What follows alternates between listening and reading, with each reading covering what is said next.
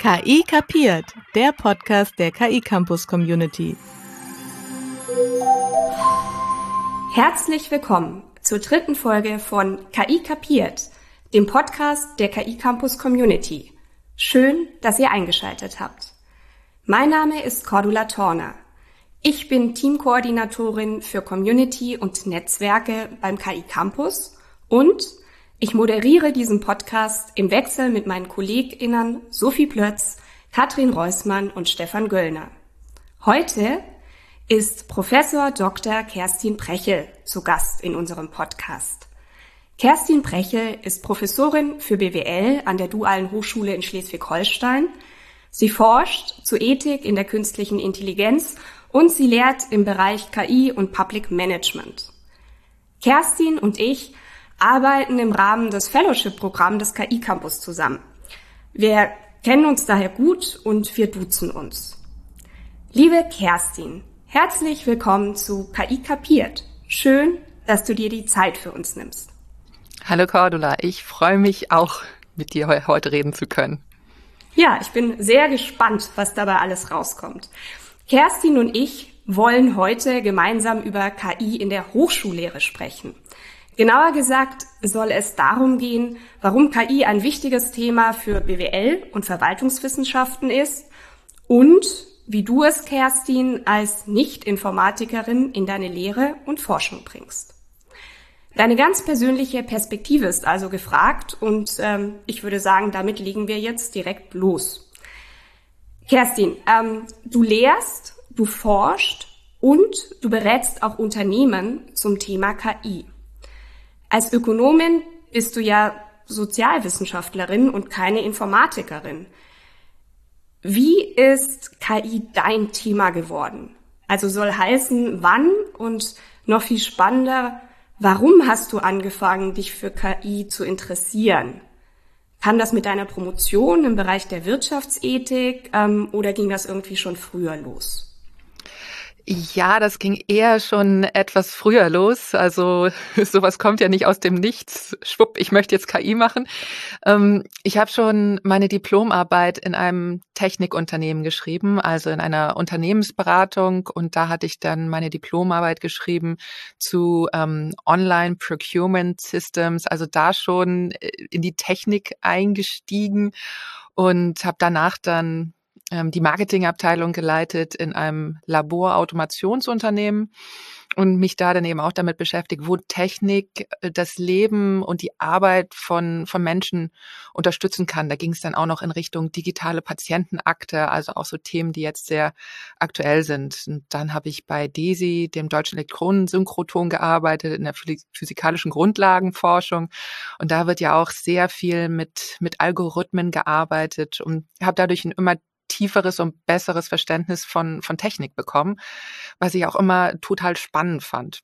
Und dann habe ich ja nebenbei angefangen, neben meinem Vollzeitjob zu promovieren bei Professor Dr. Christoph Lüttke, der der Direktor für das Institute for Ethics in Artificial Intelligence ist. Und über ihn kam dann dieser, dieser weitere Fokus.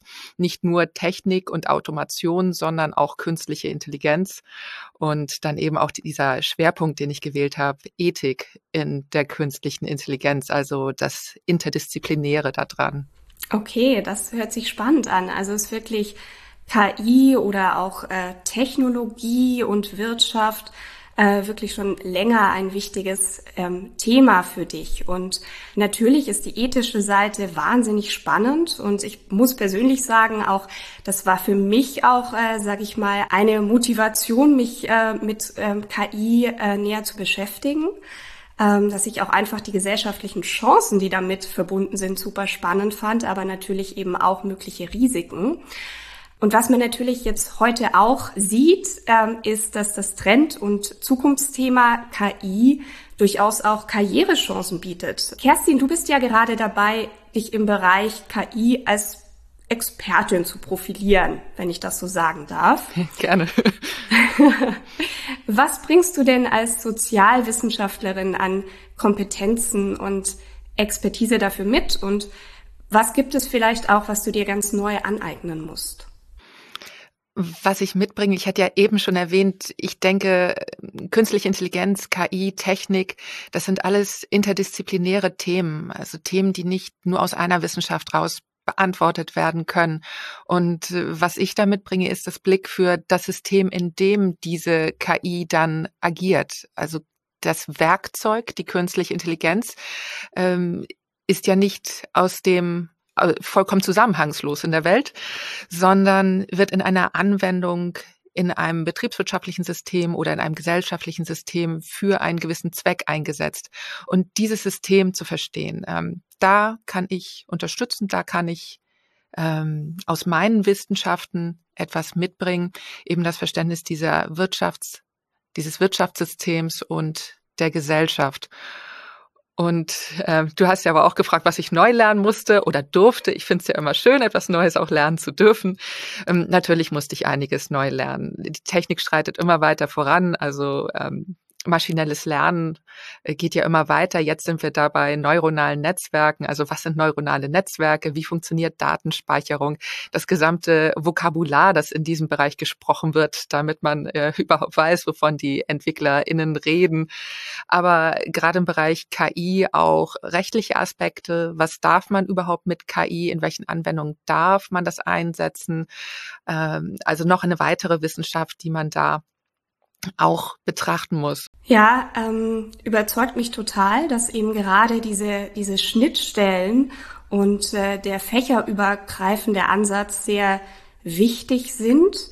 Lass uns doch da mal einen kurzen Blick ähm, auf ein Projekt werfen, ähm, das du als Lehrbeauftragte an der HAW Hamburg gerade machst. Ziel von diesem Lehrvorhaben ist es, äh, Studierenden der Verwaltungswissenschaften KI näher zu bringen.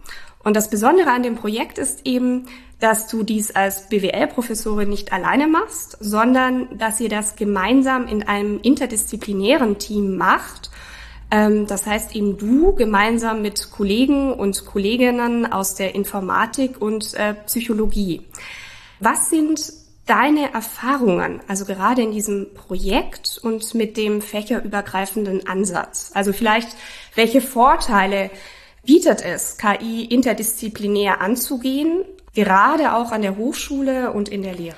Also gerade für die HW Hamburg im Bereich Public Management gesehen, äh, ist es enorm hilfreich. Unser Department ist auch interdisziplinär aufgestellt. Also wir sind GesellschaftswissenschaftlerInnen, ÖkonomInnen und äh, RechtswissenschaftlerInnen auch. Und die Aspekte, die, die Felder, in denen die Studierenden später arbeiten werden, die sind interdisziplinär. Und deswegen müssen wir als Kollegium da natürlich auch schon interdisziplinär aufgestellt sein. Und wenn das dann zur KI kommt, äh, die KI erfindet ja keine neuen ähm, Dienstleistungen, Produkte oder ähm, Bedürfnisse der Bürgerinnen und Bürger, sondern wir versuchen die Bedürfnisse, die die BürgerInnen vorher schon hatten, jetzt mit ähm, einer digitalen Transformation effizienter zu erfüllen.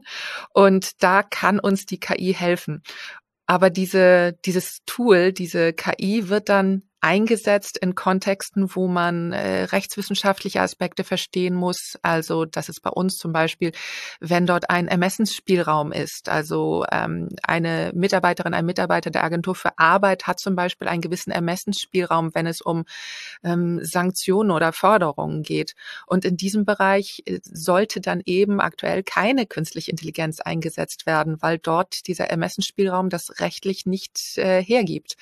Und auch in dem Verkehrssystem muss man nicht nur die Techniken kennen, sondern auch die, die Verkehrslage in der Stadt. Das ist ja gerade auch für Hamburg ein ganz aktuelles Thema. Hamburg ist ja zum dritten Mal in Folge Smart City.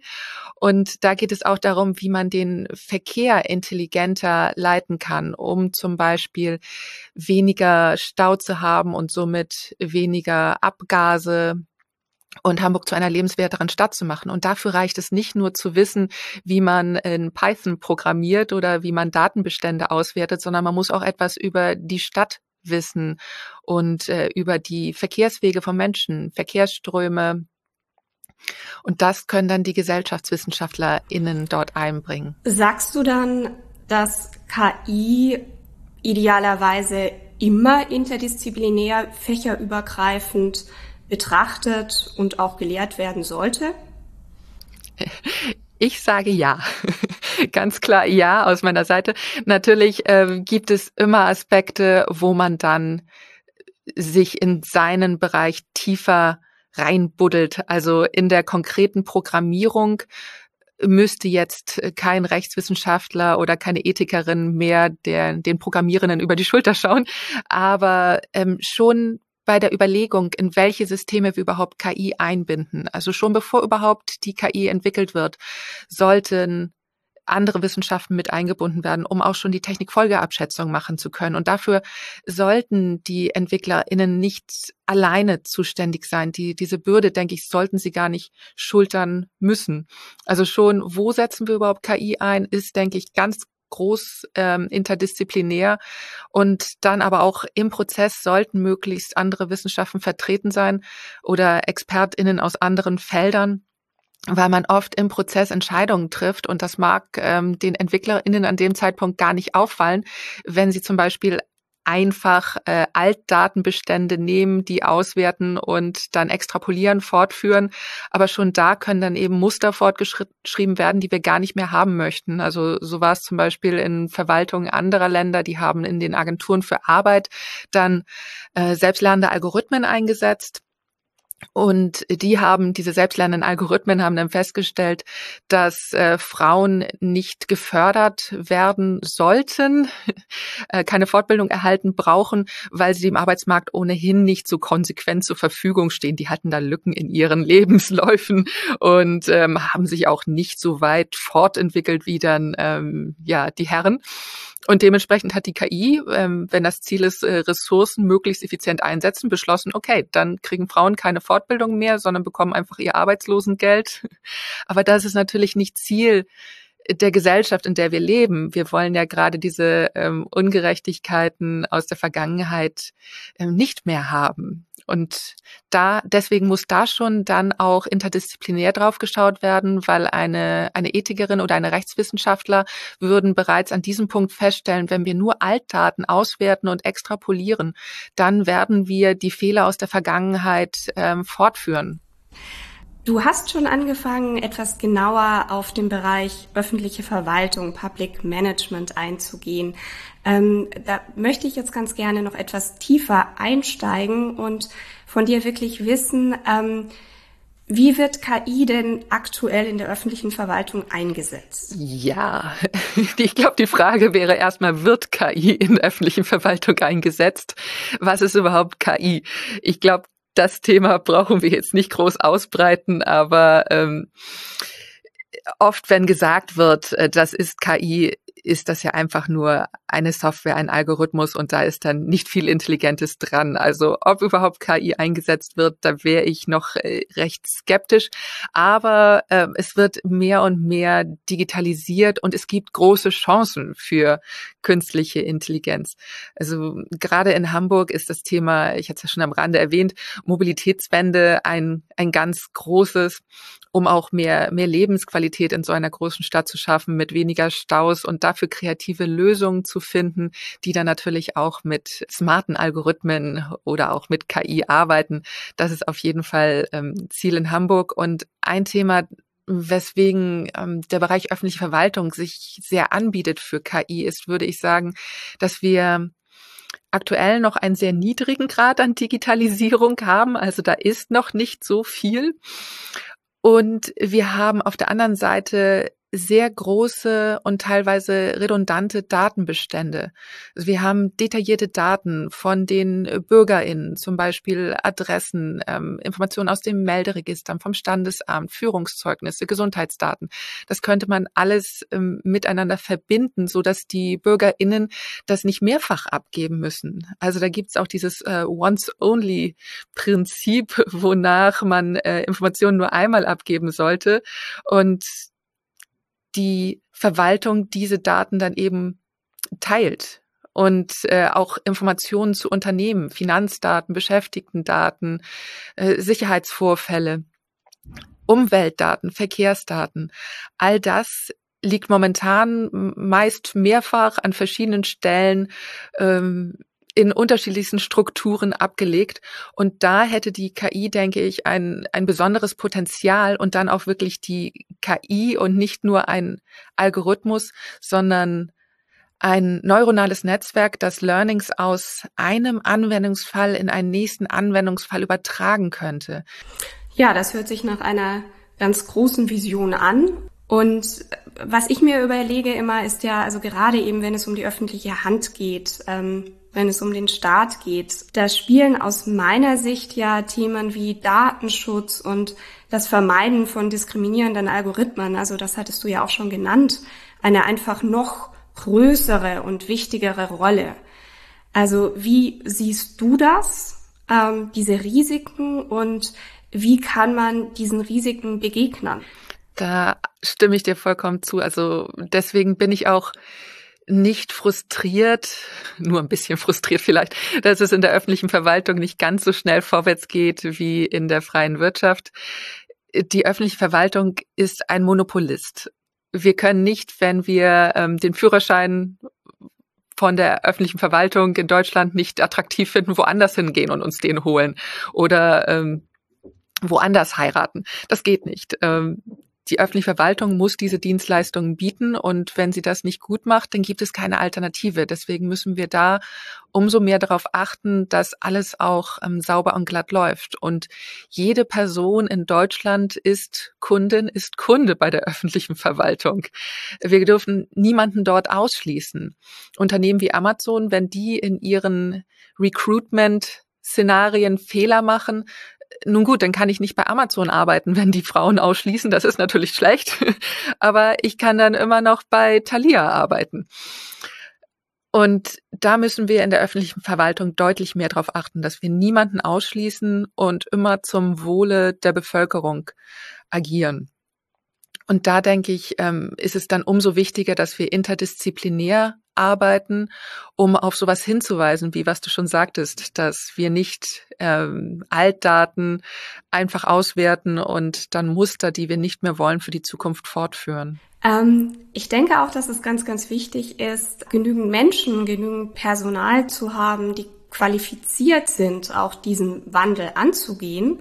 Deswegen lass uns über die akademische Ausbildung sprechen. Wie sieht es denn da aus?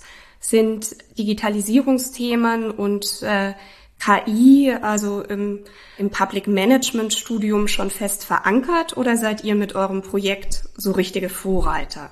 Wir sind natürlich Vorreiter, aber da wird schon einiges gemacht. Ähm, Im Bereich der öffentlichen Verwaltung gibt es die Firma Dataport.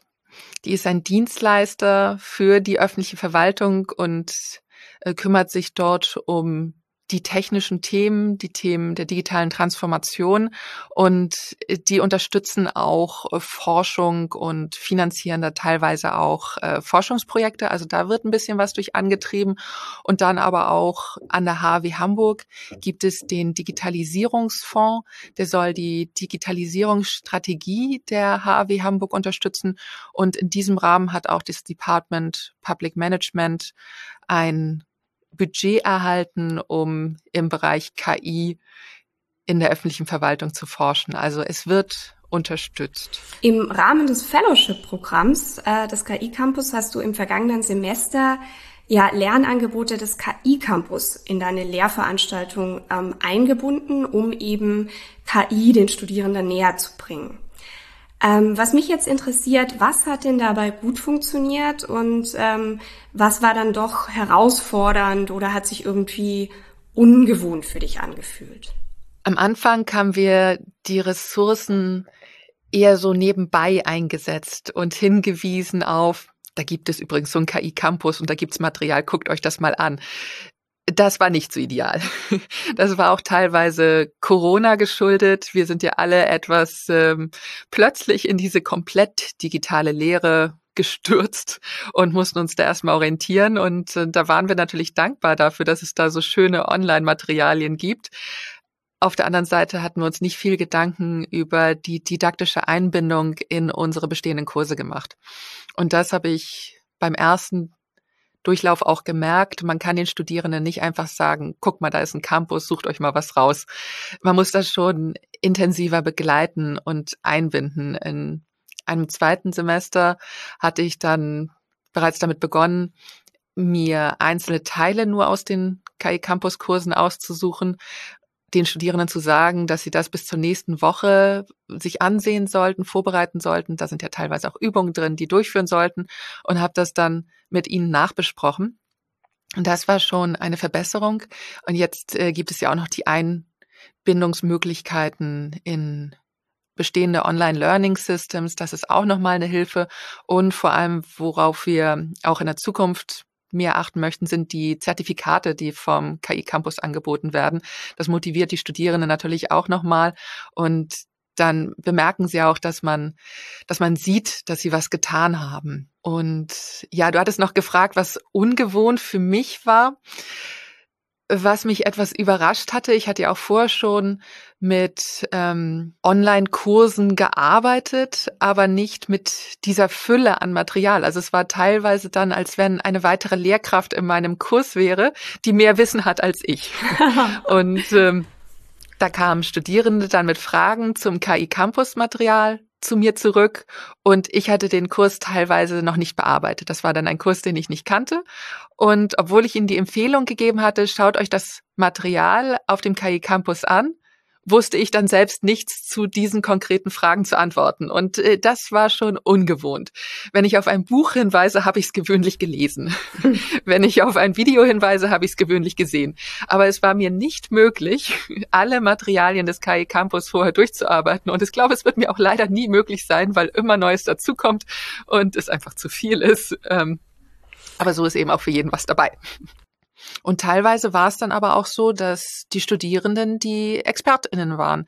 Wenn sie sich dann in einen Bereich eingearbeitet hatten, der sonst nicht zu meinem Fokus gehört, zum Beispiel ähm, KI in der Medizintechnik, wenn sie sich dafür interessierten, dann waren sie dort einfach diejenigen, die mehr wussten. Und ich denke, das ist auch eine veränderte Rolle, in der wir ProfessorInnen, in der wir Lehrende jetzt sind, dass wir nicht immer alles am besten wissen können. Und das ist ja nicht nur der KI-Campus, der dazu führt, sondern unsere Welt ist einfach so komplex und heterogen und die Systeme beeinflussen sich gegenseitig, dass es kaum möglich ist, immer alles am besten zu wissen. Ich glaube, wichtiger ist es, dass wir uns in Netzwerken aufhalten, äh, dass wir miteinander kommunizieren und dass äh, wir miteinander dann dort sprechen können und wissen, von wem wir uns dann in welchem Gebiet jeweils die Expertise holen können.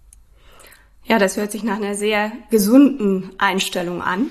Und äh, gibt es denn auch ein KI Campus Lernangebot, das du äh, Neueinsteigerinnen ans Herz legen würdest?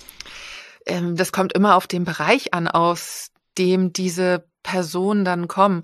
Ich finde die Suchmöglichkeiten im KI Campus sehr schön. Da kann man ja ähm, super sortieren nach, nach was einen interessiert. Also wenn man jetzt aus dem Bereich Medizin ist, gibt es dafür Kurse oder aus dem Bereich der Lehre gibt es dafür auch Kurse für Lehrerinnen und Lehrer.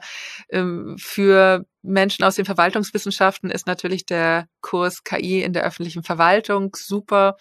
Ähm, dem fand ich wirklich sehr passend. Der, der war auch direkt auf die Anwendung im öffentlichen Sektor spezialisiert und äh, ist auf die rechtlichen Rahmenbedingungen eingegangen und man konnte dort auch Dinge ausprobieren, also selbst auch ein Chatbot ähm, programmieren. Da, da gab es also ganz schöne Möglichkeiten. Ähm, was ich aber empfehlen würde, ein Kurs, den ich ganz toll fand, ähm, der auch für jeden und jede passt, denke ich, ist der Kurs zu Daten- und Algorithmenethik ähm, von Professorin Lemke und Professorin Diaz.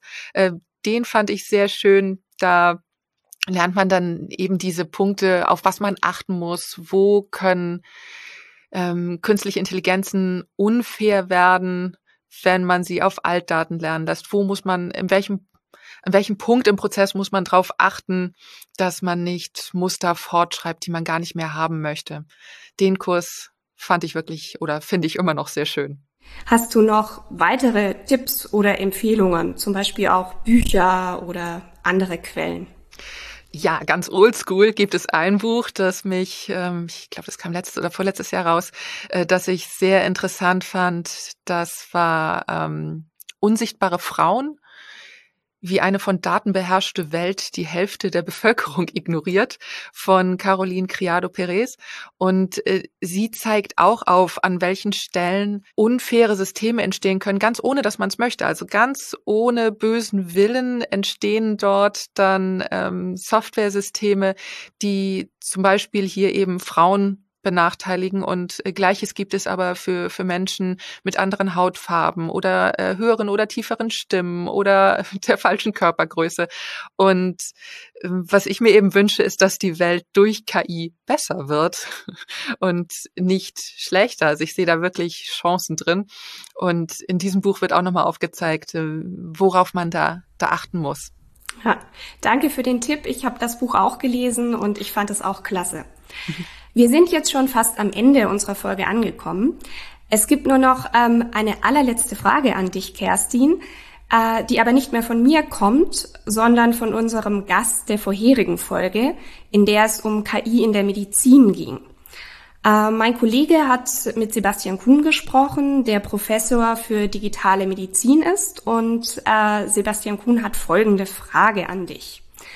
Was würdest du dir von deinem Arzt wünschen, wie er KI einsetzt beim Diagnoseprozess und oder der Therapiefindung. Und ich möchte da ganz gerne noch was ergänzen. Und zwar gibt es da einen Unterschied, wenn du diese Frage persönlich als Patientin beantwortest oder in deiner Funktion als Expertin für Ethik und KI? Äh, gute Frage. Ich finde, als Patientin, aber auch als Expertin für Ethik und KI das Einsetzen von KI auch im Diagnoseprozess gut wir sehen ja immer mehr, dass auch Ärztinnen, Pflegekräfte überlastet sind. Und wenn dort dann die Vorarbeit geleistet wird durch einen Algorithmus, der Tausende von Bilddaten auswertet, also gerade in der Krebsforschung wird das ja auch schon äh, viel eingesetzt oder in der Krebsdiagnose, dass sich dort dann Algorithmen Bilddaten anschauen und die vergleichen. Ähm, da finde ich das sehr gut, wenn dort KI eingesetzt wird was ich mir wünschen würde, aber auf jeden Fall ist, dass ich die Ergebnisse von einem Menschen übermittelt bekomme. Also auch gerade bei der Therapiefindung.